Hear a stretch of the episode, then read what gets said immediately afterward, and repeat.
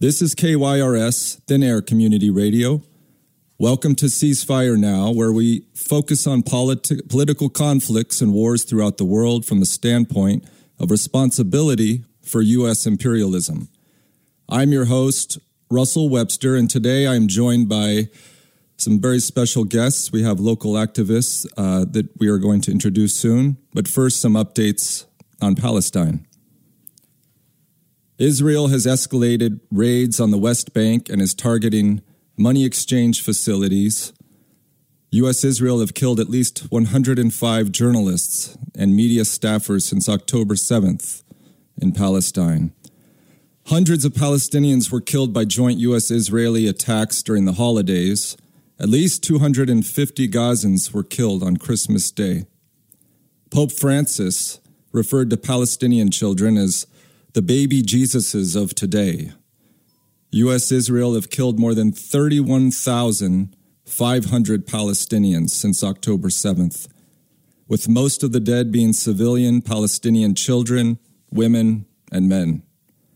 Several leading analysts state that Israel's professed objectives, namely to eradicate Hamas from Gaza Strip, is futile since the liberatory ideology cannot be won over by way of force, which gives weight to the claim that the real objectives of the present administration are Israeli expansion and killing countless tens of thousands of Palestinian civilians till the world acts in a way that makes the war more costly than beneficial.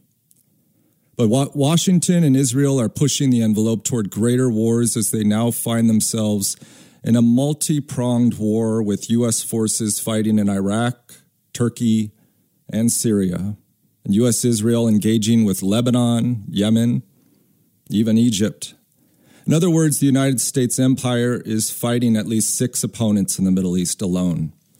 With the U.S. Israel war being overwhelmingly unpopular throughout the world, especially amongst the U.S. public, the present onslaught is hardly sustainable especially in light of the U.S.'s global power in rapid decline.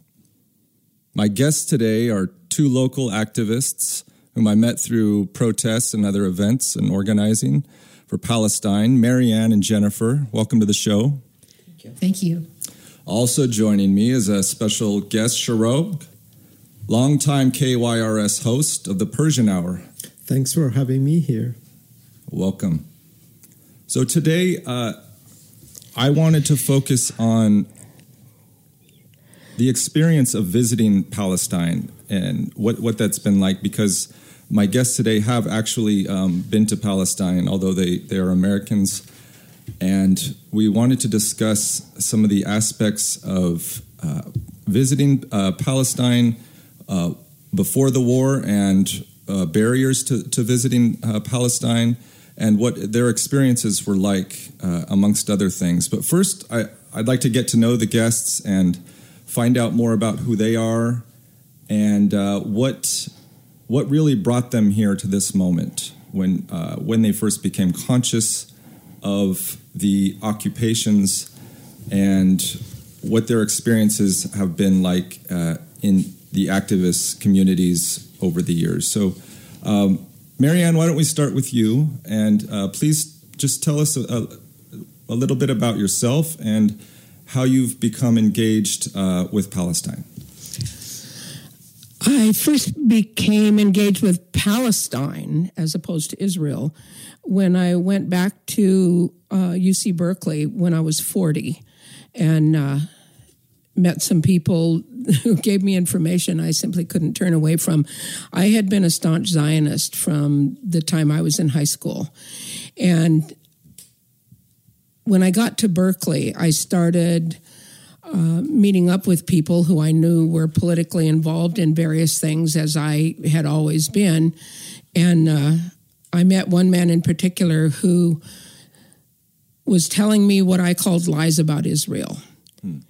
Um, he told me things about what Israel had done and was doing uh, uh, that I simply could not believe because I'd chosen my own research and learning very carefully and limited them. I didn't know it, but I was only reading Zionist literature. Mm. Um, uh, it's a longer story than we have time for, but it was a an after I got softened by talking to a lot of people that I was meeting and coming to respect and learning very different facts from what I thought I had.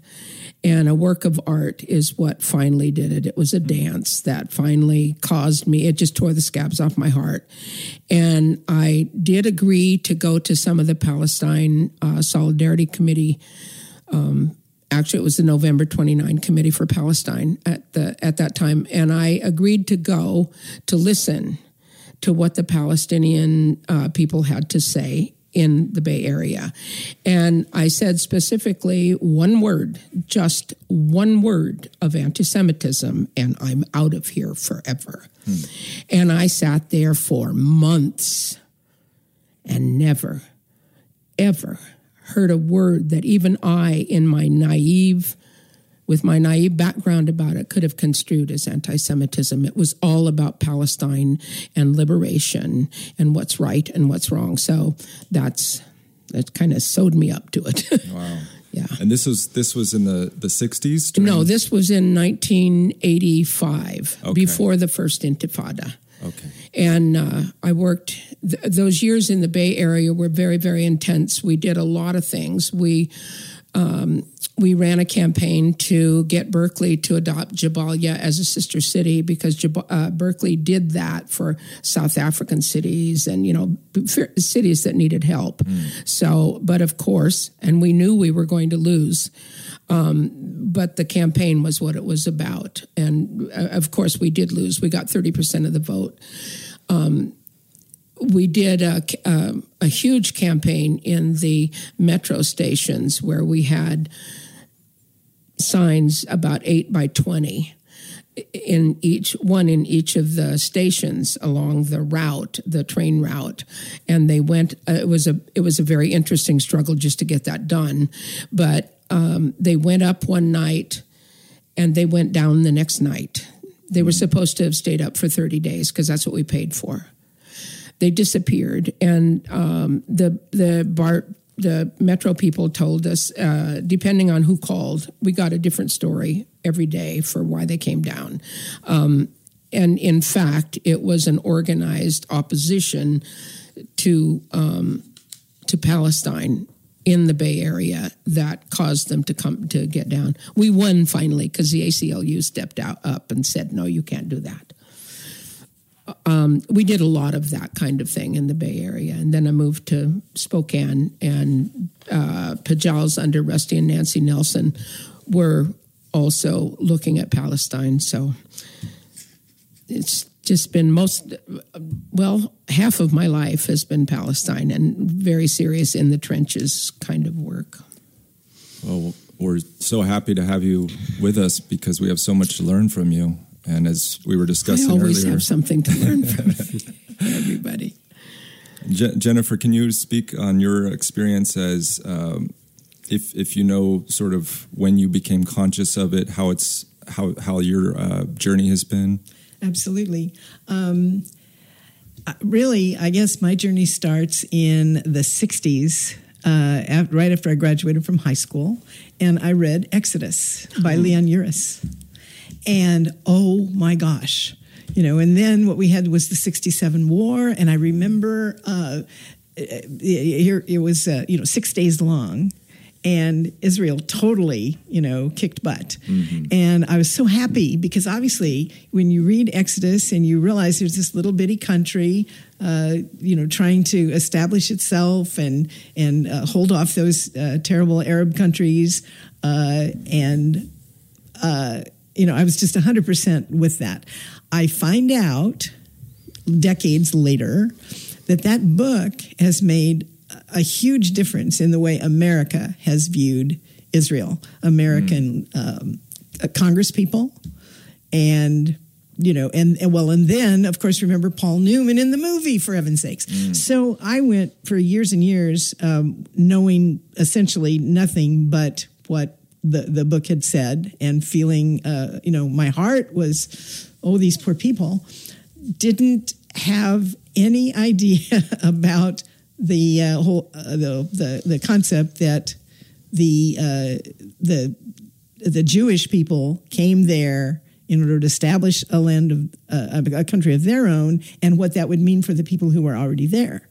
So, fasting forward to uh, the time that I met Marianne, who I uh, we were trying to reconstruct that one, and I think it was in about 2011, 2012, when I went to a presentation that uh, she and our friend Myrta were making on Palestine, and my eyes were totally opened to another narrative than the one that I was used to.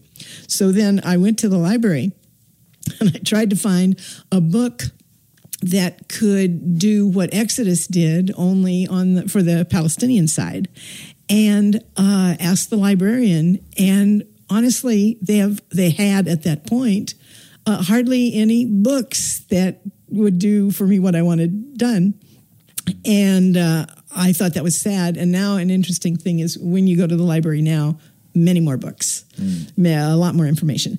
Um, so I did take um, three trips to Palestine. First in 2013, uh, following in uh, Marianne's footsteps, she had suggested the Interfaith Peace Builders, who are now Eyewitness Palestine. Uh, and we basically were there for uh, almost two weeks, and it was a fact finding. We were in a bus, and the bus went uh, to this NGO and that NGO, and and different uh, to listen to uh, Palestinian people. Palestinian mm-hmm. people uh, tell us Uh, what their life is like, what they want to do. Uh, you know, inform us, which was great.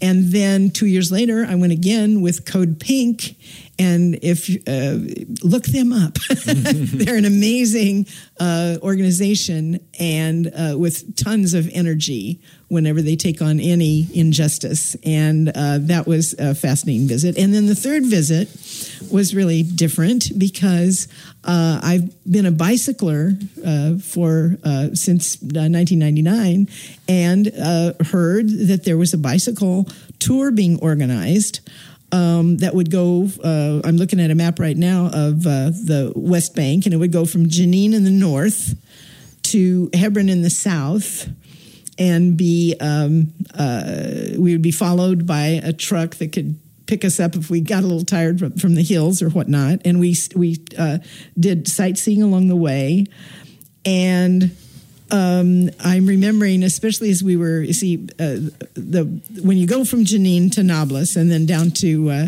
to Jericho, of course, you're in hills, hmm. and I don't do hills very well, but I had help from the people in the truck, and I'm just remembering that as we would come into these small villages uh, there would be boys and men.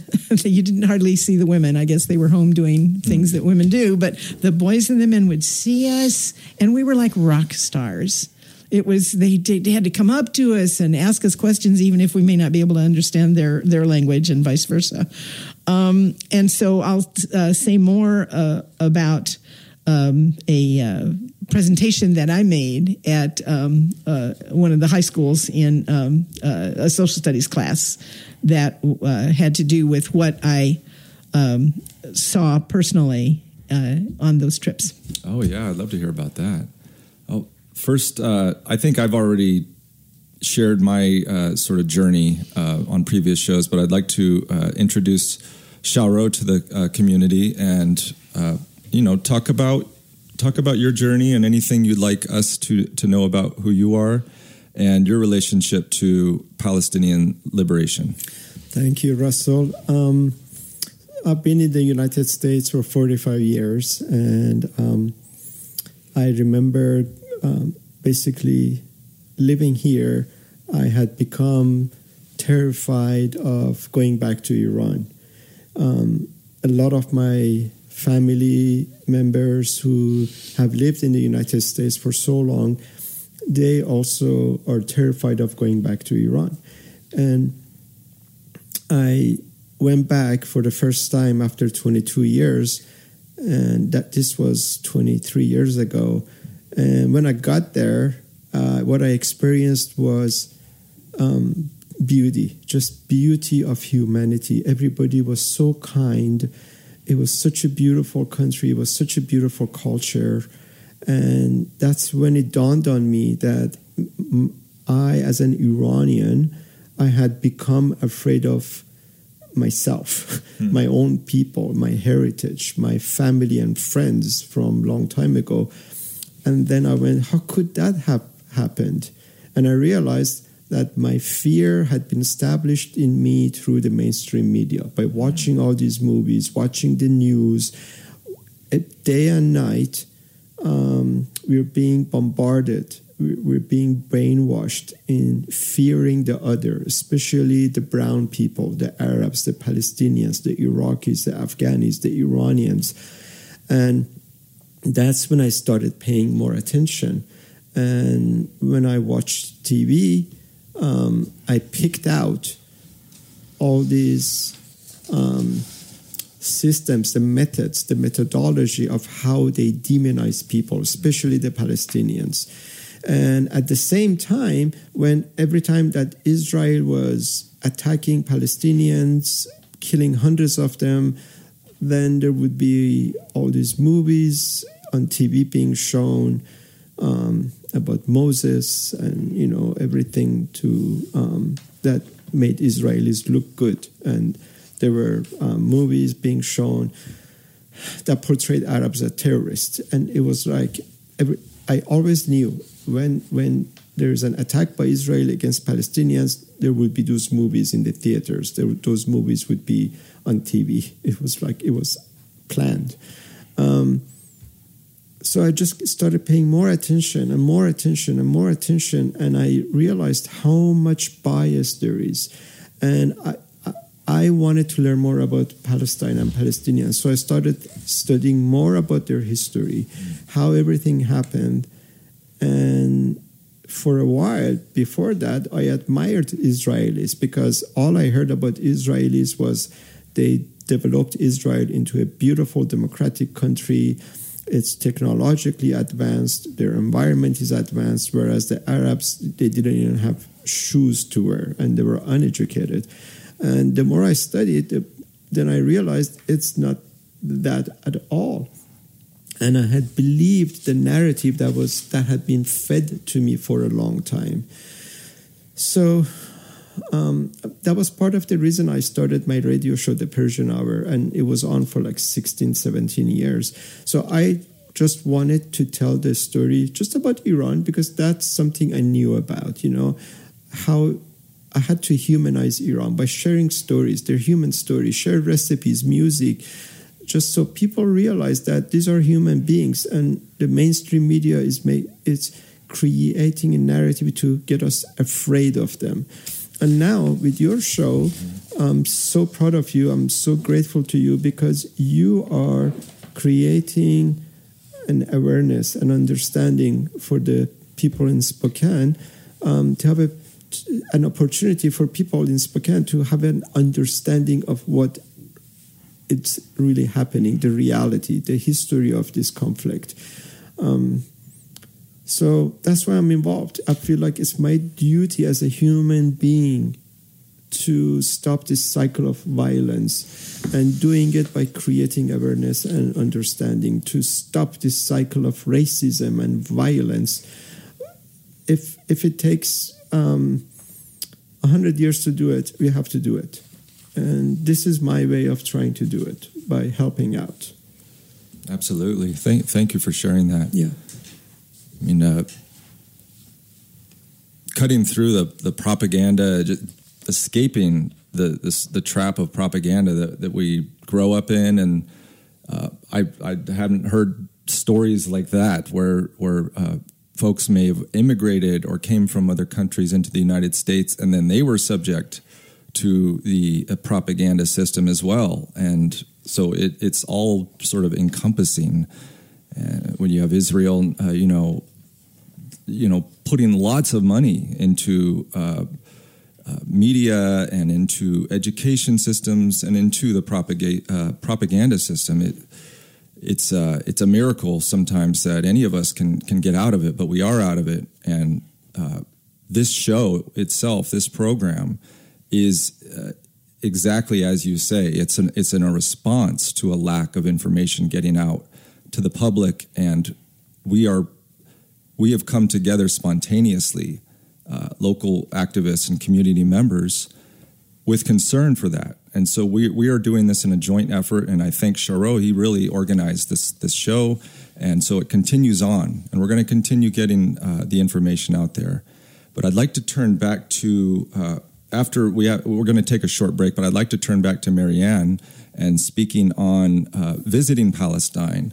Uh, perhaps different barriers may have encountered and, and what it was like. And we'll uh, open the discussion uh, to others as well. We'll be back um, shortly. liberation is your liberation, your liberation is my liberation. So let me hear the people say, let's get free, let's get free, let's get free.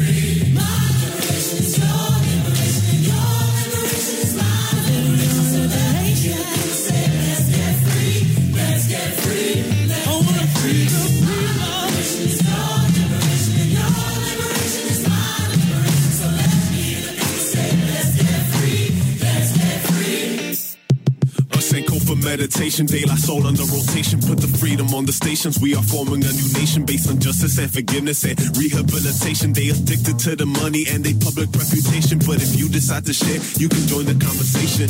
How in practice we gon' get these reparations? It gon' take patience, but the prophecy is ancient. Yeah. Cause every breath you take is a holy invitation. Free your spirit, free your mind one time. Free the people, free the music from them dollar signs. Free our family up in Palestine. Let's keep it rocking hip hop. Wisdom and knowledge, Welcome back to Ceasefire Now. That was Our Liberation by the Peace Poets and Karami Hilaire. I have with me some very special guests, local activists, and we are going to continue the discussion. Shahrokh has a question. Yes. Um, so this question is for you, Marianne. I I would like to be educated about a term, and the term is Zionism. You said you used to be a staunch Zionist. I would like to understand what that means. I, I don't want to go on the internet and read about it. Can you explain to me what that is? Um, I understood and understand Zionism as is very simple. I, it, it's not complicated to me. When I was a Zionist, I felt that my identification of myself was as somebody who believed deeply that um, that that Jewish people needed a safe place to be in the world. That was before I figured out that Israel was probably the most unsafe. Um, I I absolutely believed in their right to that to a state. I'd never carried it any further to ask myself if they're going to have a state somewhere, who's going to pay the price? And by which I mean whose land is going to be sacrificed to make a new state for only one kind of people. That's that to me is what Zionism is. It, it's the way it's talked about today, there are a thousand explanations and it, it gets so complicated your eyes cross. That's what it was to me when I thought that Israel had a right to exist as a Jewish homeland. It was also before I realized that no state has a right to exist. They either do or they don't. People have a right to exist. That short and sweet. Okay, thank you. I think people should feel safe to live wherever they are. Um, Yeah. Jews should be safe no matter where they are. They don't have to leave one country for another country to feel safe. Right. Right. Um, same as Muslims or anyone. Anyone. Absolutely. Yes. Um, you had wanted me to talk about, I think the the the two trips to Palestine that Yes. that I made. The first one was with uh, Christian Peacemaker team, and which I always thought was ironic because I'm such a staunch atheist. but um, in fact, religion didn't matter. They the work that they were doing was so amazing, and I was sponsored by the Shalom Ministries here, which is a Mennonite. Uh, church group they sponsored me with with this uh, Christian Peacemaker team today is Community Peacemaker team. It was Christian when I went. The purpose of that trip was to do work with CPT. CPT did um, does protection work. Uh, people who go there. We we would walk to school with school children, especially young school children, grammar school and middle school. Because and and it was stationed in Hebron, which is just about the most dangerous city in the West Bank. Uh, because when those kids would walk to school, it was dangerous for them. The Jewish settlers had and still are encroaching even on the West Bank, which has always been, well, was called Palestinian. Um, and they were vicious. They were absolutely vicious.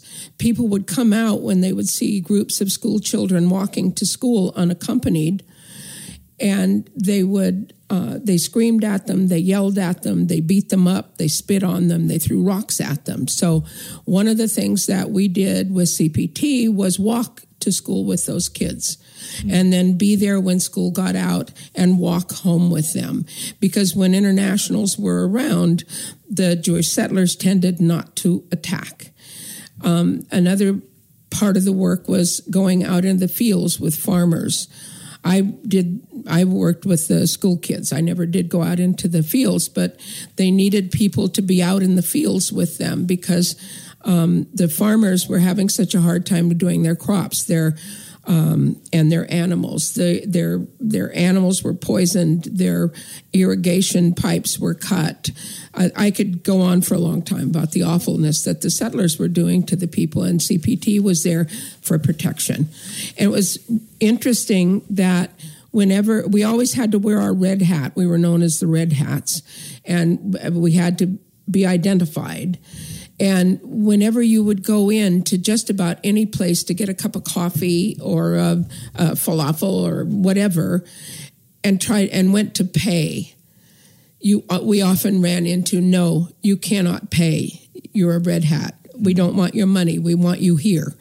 But you know, I mean, they just they they were so taken with these internationalists who came there just to stand with them. We always did pay, of course, but um, so that was that was the first time I was there for th- I think it was three weeks, primarily in Hebron, doing that work, and then the uh, the rest of the time we did things that uh, Jennifer described. We went to various and sundry uh, Palestinian organizations. We listened to people. We went into Israel and we listened to Israelis. Um, we listened to Jewish Israelis.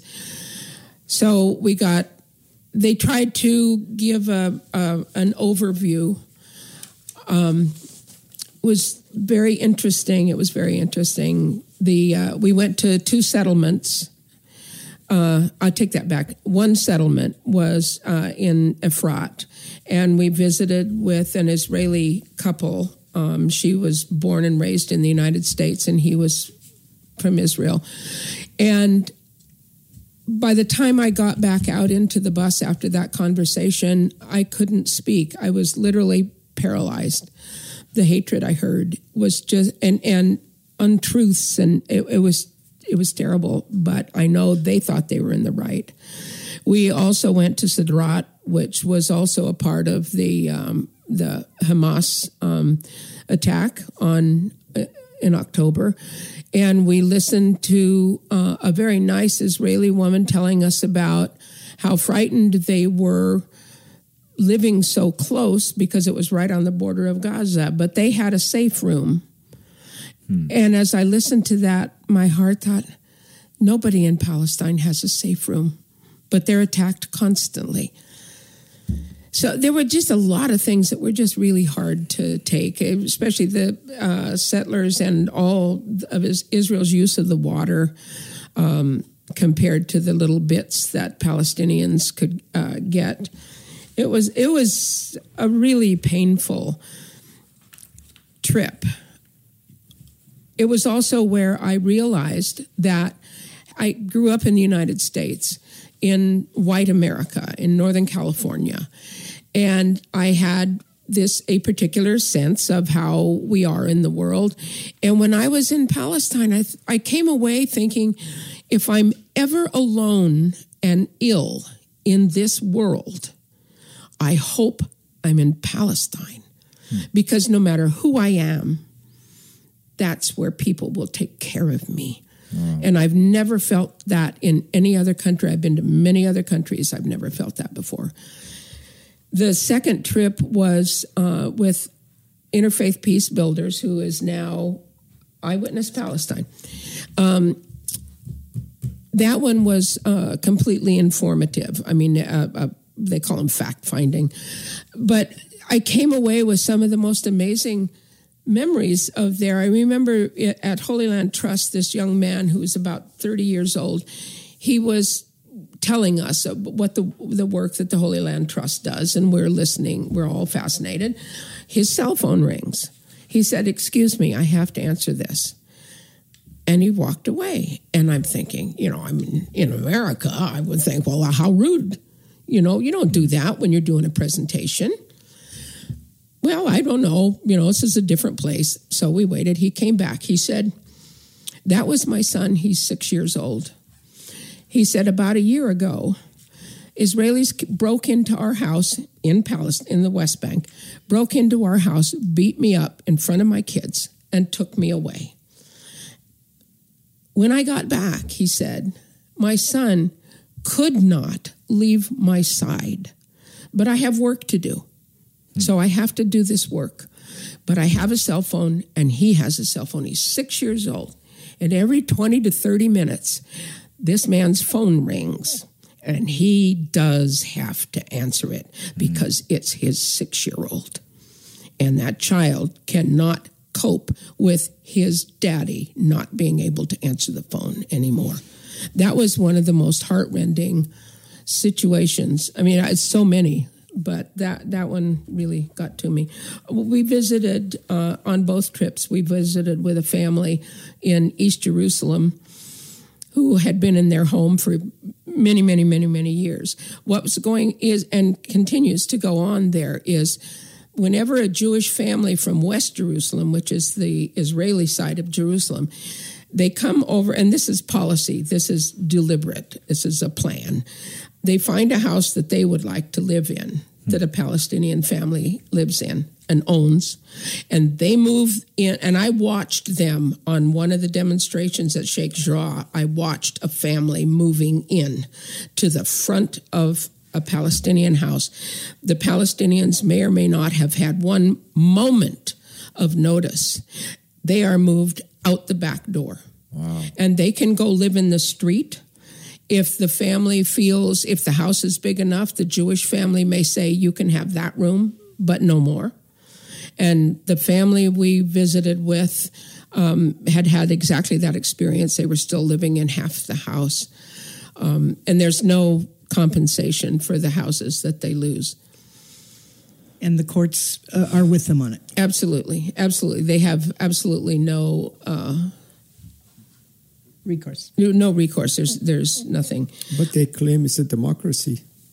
Yes, and you know you'll you'll be told so many times that Israel is a democracy. Let's not talk about West Bank or Gaza, but we'll talk about just Israel being a democracy. Well, I'm sorry, it's not, because it's like twenty, I think twenty five or so, maybe twenty seven percent Arab.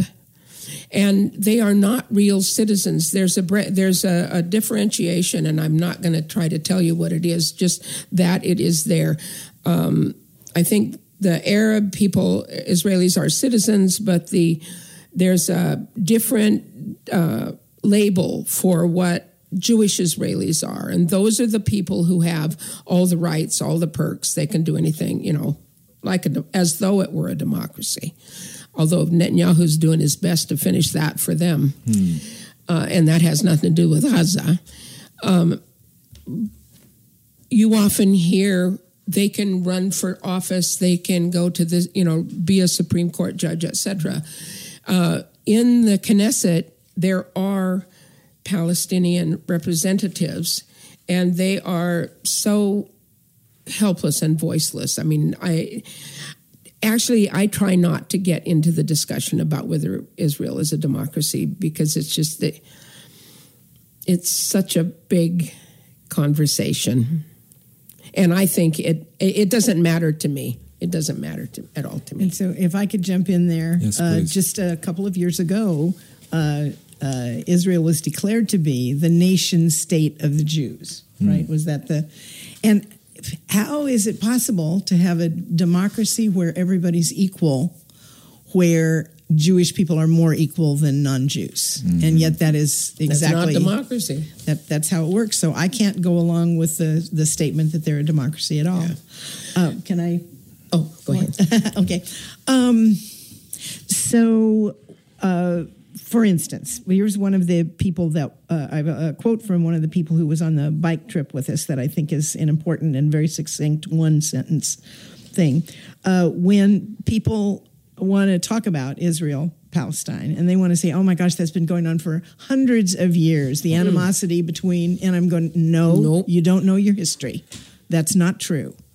Um, however, what uh, it is it it's um, it's complicated and yet it's not. I mean, it can be boiled down to just this. Here's the sentence that my friend is saying. He says, "A quote conflict is not a conflict." And it's not complex. It's a massive, violent presence by a military significantly funded by our own American tax dollars, and a ceaseless and courageous resistance to that presence by a civilian population and you just hear so much talk about rights and um, and that uh, Israel has the right to exist. Uh, especially if they want to say Israel has the right to exist as a Jewish state, I'll, I will absolutely argue that. I I was in a group of people um, about three weeks ago.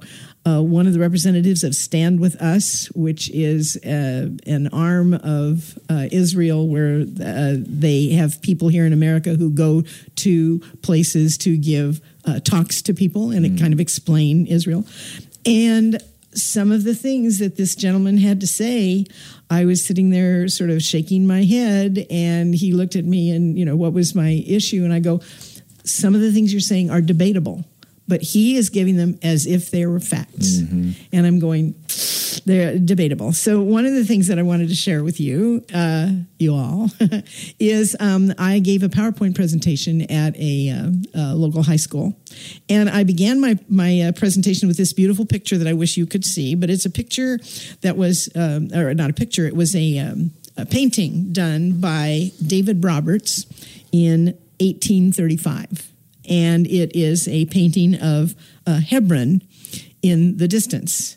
And so Hebron in 1835 obviously was highly populated and highly uh, civilized. And yet, what we hear all the time is that that uh, one of the reasons why Israel or why Jewish people wanted to co- colonize um, uh, Palestine is because quote it's a land without people for a people without a land. And I came to understand that that's one of the things that Israeli children are taught in school. Uh, when on my last night after this wonderful bike ride through uh, from uh, through the West Bank, and I was staying in a hostel uh, right very near the old city in in Jerusalem, and it was um, it was um, the over Passover. And so the hostel people, the people in the hostel, um, asked several uh, university students to come and give a presentation and also um, uh, uh, fix a meal for us. Uh, and, uh, and and of course they did, and that was uh, great to hear them. And we sat around on a table. I want to say there's a group of, excuse me, about maybe 15 people and then you know they were done with what they had to do but we sat and talked after that. And they asked me who i was you know who, who am i that i'm and i said well i'm from america and i came here to ride a bicycle in the west bank from the north of it to the south of it. And i and i didn't know what their reaction would be. I mean they're jewish people uh, how would they feel about me coming and visiting not them but the Palestinians? And we t- we discussed this business of a land without people for a people without a land. They absolutely had heard that phrase. It was their understanding as well. Their it still is their understanding, as far as they're concerned. Uh, most of what Israel uh, contains is lots of land that there, there should be no problem with the Palestinians sharing it. Um, and and uh, they quote Mark Twain. And Mark Twain wrote was it Innocents Abroad? I think was the the uh, the name of the book that he wrote, and he had uh, it was about his travels, and he had traveled to Israel or at the time Palestine and the West Bank, and he he acts as if it really is a place that just is pretty empty and then the the kids uh, that in the Israeli schools they heard about that. They already knew about Mark Twain and his quote and all that kind of thing. So I guess my point being that most definitely um, uh, Israel Israeli education. Uh, uh, there's a spin that's that's maybe different from the one we understand. Did you want to uh, Yeah. bop, bop in there?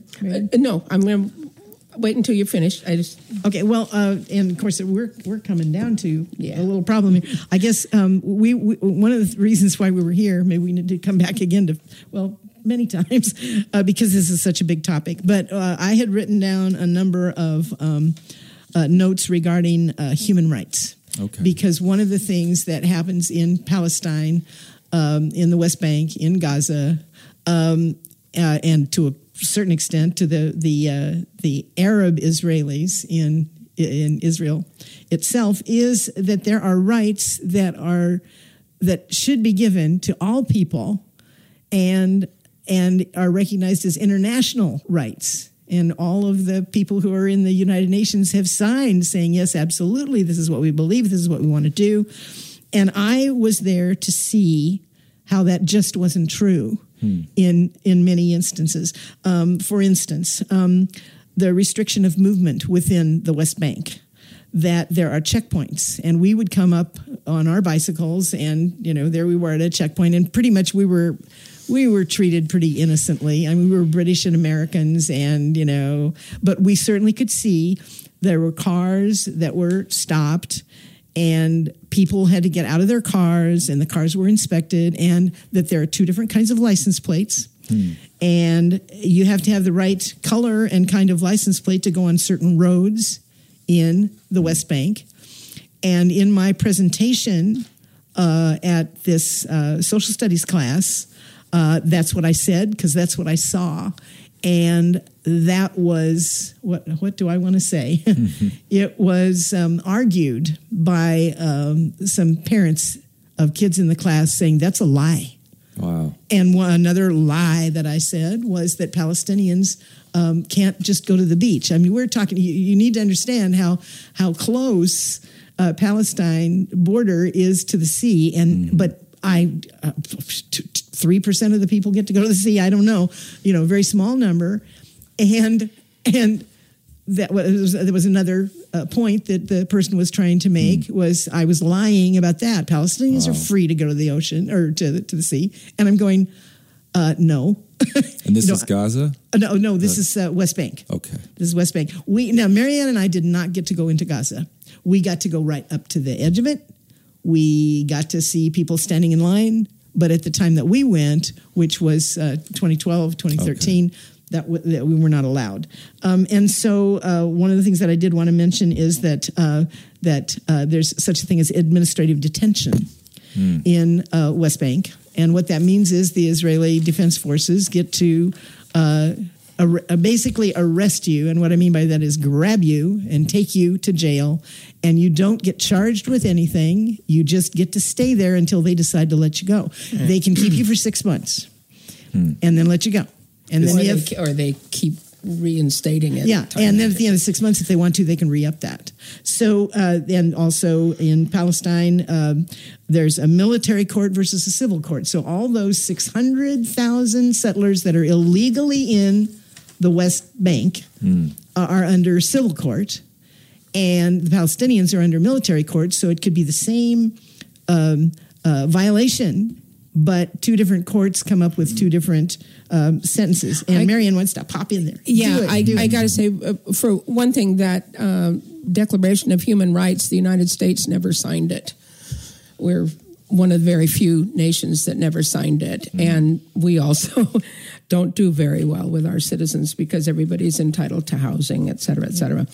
Um, but I wanted to real quickly give a shout out before I go any further to the young people who have surfaced in this town we and Shahrokh knows we've been doing Palestine solidarity work for so many years here in Spokane, always wondering where are the young people?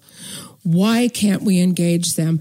And I got to tell you, the that first after after October 7th, there was that big demonstration down at Riverfront Park. Mm-hmm. So many people, 200 or more, which for Spokane is a lot. It was a freezing cold, rainy day. And it had been organized by a group of young people. Um, this one was the Committee for Liber- Socialism and Liberation of Palestine. Mm-hmm.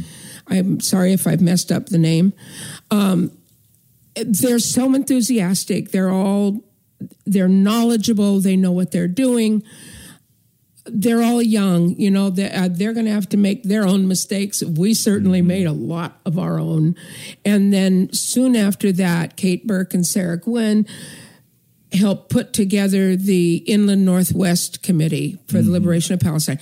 All of a sudden, there are all these young people with so much knowledge, so much enthusiasm, and I just have to give them a shout out. Um, but could I tell you asked about how difficult it was to get into Yes, Palestine? Um, the first time I went, I get this big, huge packet from CPT. These are, you know, some of the things you can do, can't do, etc.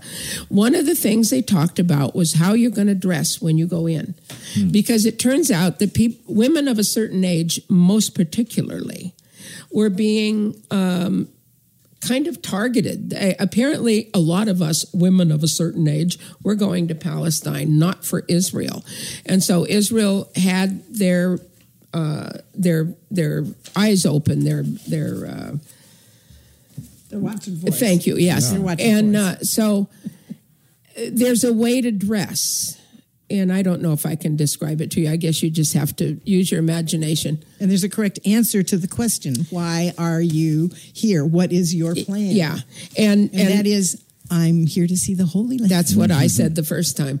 Um, and I also dressed like some sort of garish. I, I I had more makeup on than I've ever worn in my life. I just I didn't look like a woman of a certain age coming to Palestine to do solidarity work.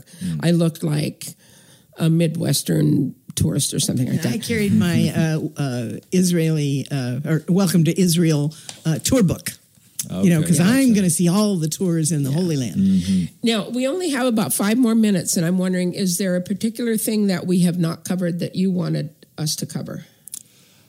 I I've just been enjoying uh, listening to you both. Uh, I wish we had more time. We could cover so much more. I hope I hope you come back come back on. I think Shahrokh has something he'd like to mention. Sorry, my mic was off. Yes, we do have five minutes left. Um, I would like to hear some final thoughts, but also, what do you think we need to do? What should happen to end this genocide? What, what can people in Spokane do? What can people in this country do? What should the Israelis do? What what does the world have to do in, in your opinion? I have some strong thoughts about it. I also believe that unless American people are willing to rise up and occupy the offices of the Congress, nothing's going to change, and that might not do it either. I think it's up to the rest of the world. It, the United States, as Russell said, our power is declining as an empire anyway. It, I do believe it's up to people in in the rest of the world to force Israel to stop. And the only way that's going to happen, my opinion, is to stop aid to Israel immediately.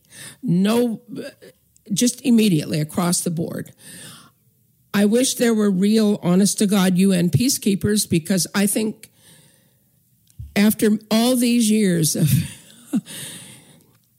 I believe that those peace there should be peacekeeper soldiers who can go into Gaza, arrest all of the Israeli soldiers, particularly the ones who have been showing themselves on these horrific videos. so proud of themselves, and they and the leaders of Israel need to be put on trial, Nuremberg style. Crimes against humanity. Crimes against humanity, all of which I know is never going to happen. So, to tell you the truth, I don't know what we can do. The U.S. is certainly not going to stop aid to Israel. George W. Bush chastised Israel some many years ago for killing 14,000 civilians at once. 14,000. Israel does that in what, two days? And Joe Biden says, uh, God, I wish you'd be a little kinder with your bombs. I'm sorry, I'm losing it. I, I don't I don't know, Shahrokh. I really don't know. Well, thank you for your honesty. I appreciate that. What do you think? I would I would agree that it, what it's going to take is an uprising, and the uprising oh, intifada style, I guess, in that we have got to let our uh, representatives know how how we how much we care about this and how we expect them to do something. It's difficult because it seems like they're not listening. And they will not listen until the cost is greater than than not listening. Yeah. I mean, it, I, and I I don't know. People got to figure out for themselves what the cost is. Do you feel safe making statements like that in this country?